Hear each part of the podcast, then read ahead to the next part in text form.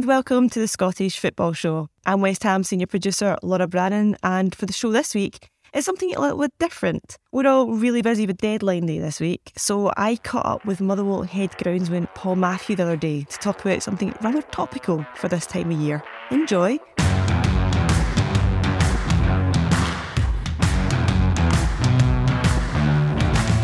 Big men are up from the back. El Mahani right foot. Whips it. Oh, jeezy peeps, man.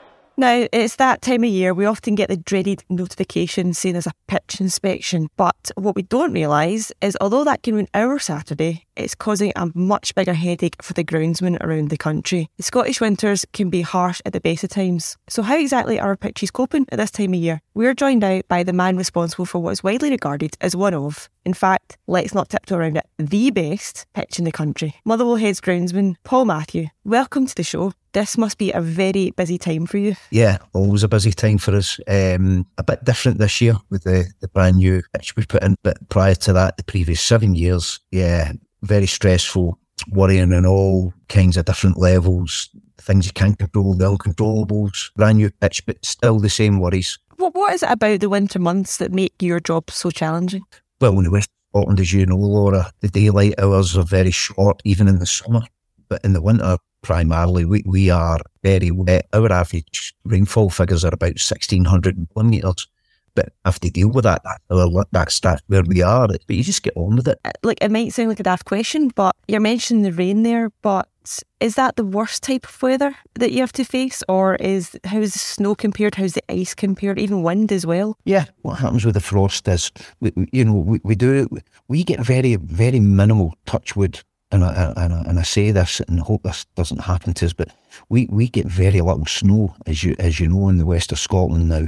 We, we don't get we don't get big dumps, heavy dumps of snow, you know, that would that would really put a game off. I think once in the last few years I can remember a game the police called the game off for a heavy dump of snow, but it was surrounding areas. Funnily enough, the pitch was playable undersoil heating once again bails us out with that. Don't be wrong, if the snow falls too heavy during the game, there's probably not a lot we can do. The undersoil heating's already prepped.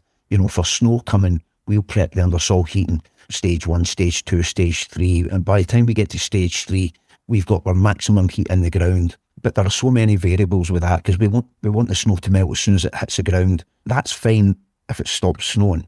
If it doesn't stop snowing, then you're in a wee bit of different. You're in a different different realms. You know, now you're looking to say, is the snow falling heavy?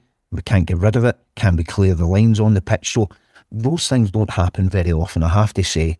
The frost, on the other hand, I, I think I rec- recorded our first frost one year. Um, I think it was probably mid September. We had our first frost. It was a few years ago. And you're thinking, God, if we're getting a frost now, that's a long, long way for us to go, you know, around to February, even March. And we've even seen, you know, it's like we get maybe snow in April. But the, the frost, the frost is a funny one because the frost stops you getting on your football pitch.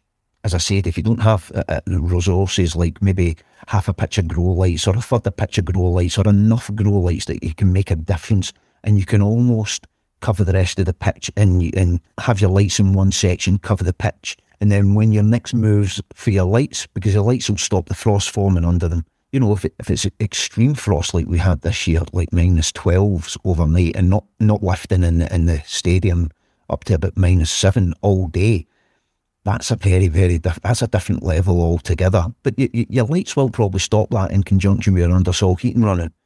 But you get the frost sporadically. You know, you get you get a two week spell that we just had there. And that's hard to deal with in the, sh- in the most shaded area of the pitch because frost never comes off the pitch and to have covers down to stop the leaf frost forming at minus 11, 12, you won't stop that. It'll get under the covers. So you'd be as well leaving covers off because you can't keep covers on a football pitch for any length of time. You know, you, you take them off after two weeks, you'll have, you, you'll have no grass left, you know. So damaging undersoil heating and covers, a really damaging combination for many other aspects. Um, the rain for us is, is something that that my colleagues down south, I don't quite think a lot of them understand how much rain falls in the west of Scotland and how it hinders your match preparation, your day to day work, you know, trying to spray, trying to put fertilizers down, you know, um, and just go about your normal day's work, you know, fixing a pitch from from a Saturday game, and the rain hasn't stopped through Saturday and Sunday, Monday, and you're looking at your phone and you've got all you've got on your next two weeks icons is rain, and you're thinking, oh, please give us a break here. I seen a, a boy, for example, um, on Twitter the other day, and he said, in I think it was just over a over a week's, he had sixty six mil of rain, and, and I think, you know, that's a lot of rain. Don't get me wrong, Laura, but we had seventy five mil in three days. That's the kind of rain we get, and it's incessant. It never stops. You know, our plans today, for example, in to hoover the pitch after the game, and then a feed down no chance. It, abs- it, it, it, poured down this afternoon, so our plans are constantly changing. So the rain is is our biggest enemy in the west of Scotland, without a doubt. I know you talked to a lot of the kind of other groundsmen in the league. How do they find the, the, challenges compared to yourself? And I'm thinking more like kind of the likes of Celtic Rangers who have money, Motherwell who've got a hybrid pitch now, or even like Livy, Killie who have the Astro pitches. How does it differ between the different grounds? I suppose it comes down to individual groundsmen, and, it, and once again, it comes down to resource levels, manpower, and um, what you have at your disposal to, to mitigate the weather. Livingston are in a funny position, you know, they, they've got a surface where everyone says it's, it's all weather. You know, that was just something that was thrown out there many years ago, which is unfair because then everyone says, oh, it's all weather. It, it's not all weather. So they have a problem where the, the rubber crumb and the sand underneath will freeze so then the rubber crumb itself freezes. The, the infill from, from the synthetic, that freezes. So what they have to do is heavily salt it with basically table salt is what it is in order to, to make the surface playable and soft enough. So to defreeze it really, um, the problem they've got then, if it rains and it washes the salt through and freezes the next night, they have to resalt again. So it becomes a very expensive thing to do. And then if they get snow on the pitch, they don't have undersoil heating to, to, to melt that snow. So they need to get somebody in to remove the snow. And then, you know, if you get maybe a bit a three, four inch dump of snow on, on a pitch, that is a hell of a volume of snow. You have to get rid of that. Where does it go in a small stadium? How do you get how do you remove it from the stadium? How do you plough that? Where do you put that? So Livy have got their own problems in that respect. For us, like with the new hybrid pitch, what we've found is the undersoil heating is working far more effectively on the new hybrid simply because the spaces in between the particles, the air spaces, are, are freer and not so condensed with excessive moisture as the old pitch was. So we're finding we can turn our undersoil heating down to keep ours from freezing. You know, Rangers, Celtic, they, they, they'll do a very, very similar process to us. It won't be any different. The, the only thing that they can, they, they can throw at it that we can is manpower so they can bring all the guys in, you know, if they have to do specific things like cover the pitch, for example, the night before or, or, something like that. You know, it's it, everybody's different how they go about it, and I suppose it, it's all very it's all very different in terms of your own individual stadium as well. You know, as you know, Laura, I worked at Ibrox for Rangers for 10 years and, and I worked in Ibrox for five years. It's a very, very, very difficult stadium, very cold stadium you know, and, and a very, very difficult stadium to, to get rid of frost once it sets in. Fir Park at Motherwell, where I am right now, has that big south stand and that casts a shadow at this time of the year virtually up to the into the, the next six yard box up the other end of the the, the, the stadium. Um, so frost in itself for us is a tough one, and that's our environment. You know, there's maybe other grounds that aren't so lucky. They're maybe a wee bit more open. They're, they're a wee bit more closed. So the environment can dictate what happens to you in terms of how the weather hits you. You know, if you're lucky enough, you've got a small south facing stand, and if the sun gets up, you get the sun on the pitch. We don't get that in, in the winter. The sun never gets above our stand. So everybody's got their own problems to seek. You know, most groundsmen in general are not sitting there having a fantastic time of it at, at, at this time of the year. No matter how good your football pitch is, you can't change the weather. So what what you can change is is the resource level, which is another thing for us up here. You know, it's a, it's a very difficult circumstance that we work in, most of us, but we know our way around it. Do you think it's fair to say that the average fan doesn't quite realise just the extent of work that goes into maintaining pitches for the like not even just this time of year, but the full season because it is a journey for you guys, isn't it, from start to finish? Yeah, um, we always get the ah, oh, it's a great job you've got in the summer. I never had anybody say that to me in the winter and and that's them not knowing what we do. I mean, it, you know, we're sometimes in at Fir Park and getting our pitches ready. You know, if it's an early kick-off, if you're lucky enough that you can go into your stadium and, and, and a facilities manager, um, a stadium manager allows you to put floodlights on to work. We, we'll, we'll quite happily go in at half past five in the morning, Laura. And nobody sees that. Everybody turns up at a half 12 kick-off on a Sunday or something like that, and they think the magic has just happened. It's, it's a process we go through leading up to games. So, you know, as soon as a game finishes, that is the first part of our recovery to the next game. That That's what we do. A lot of what we do is unseen, and all anybody ever sees is on a match day. So, you know, there's plans in place. That, you know, we're, we're right now, we're dealing with a very, very high profile pitch build it's the best pitch build you can get in the world. There's, there's nothing else to beat it. Everybody wants a stitched hybrid constructed pitch. So that comes that comes with its own its own problems. So you get to know the pitch for a year. You get to know what works on it, what doesn't work, how is how the weather affects it, how the play affects it. We have lots of plans in place. We plan a month, maybe a month and a half in advance of what we do, looking for windows of opportunity, you know, international breaks, so we can get some some maintenance done without any football on the pitch.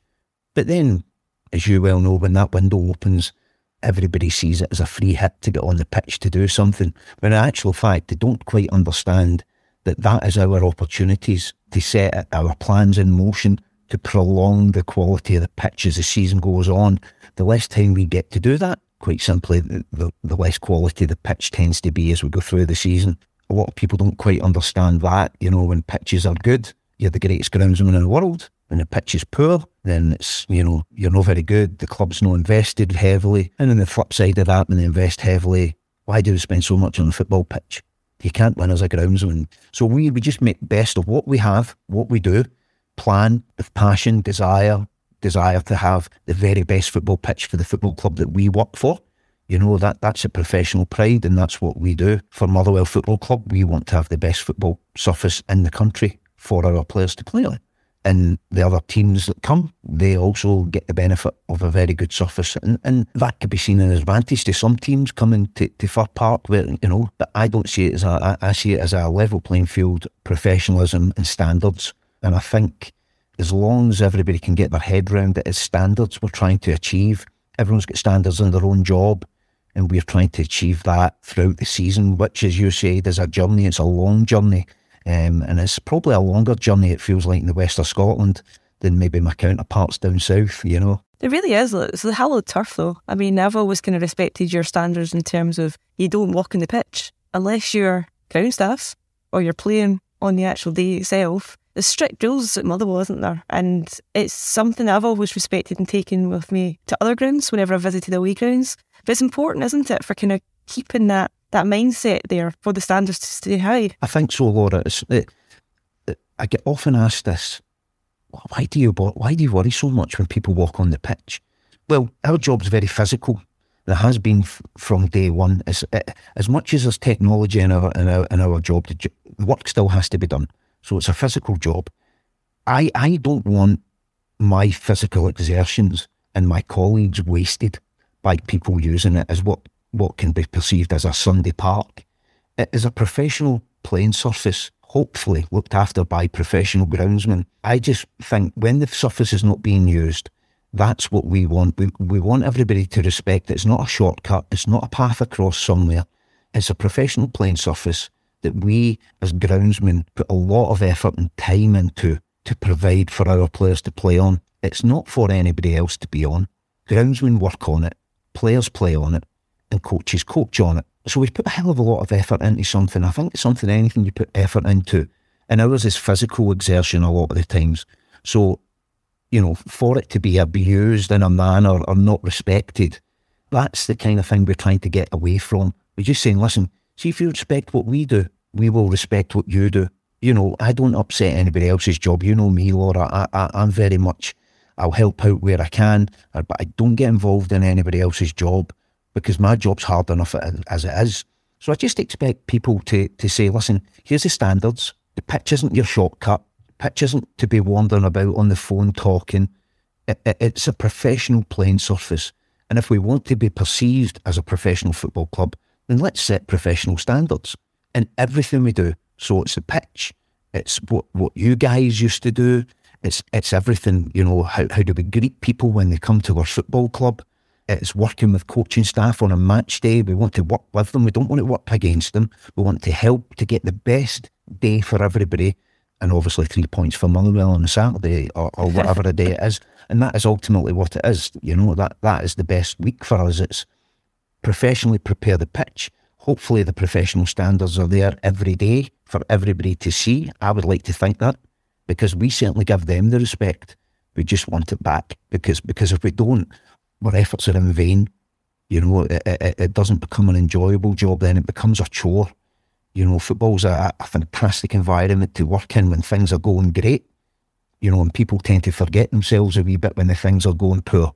So if we can maintain the standards and everybody can respect us of what we do, because ultimately we do it for footballers to, to play on. And I, I would like to think they respect the effort that we put in. A lot of the times they don't see the effort, once again, because they're either home or, you know, they haven't came to the match yet and we've been in for five or six hours, seven hours already. So it's just those things, just trying to, to get professional standards.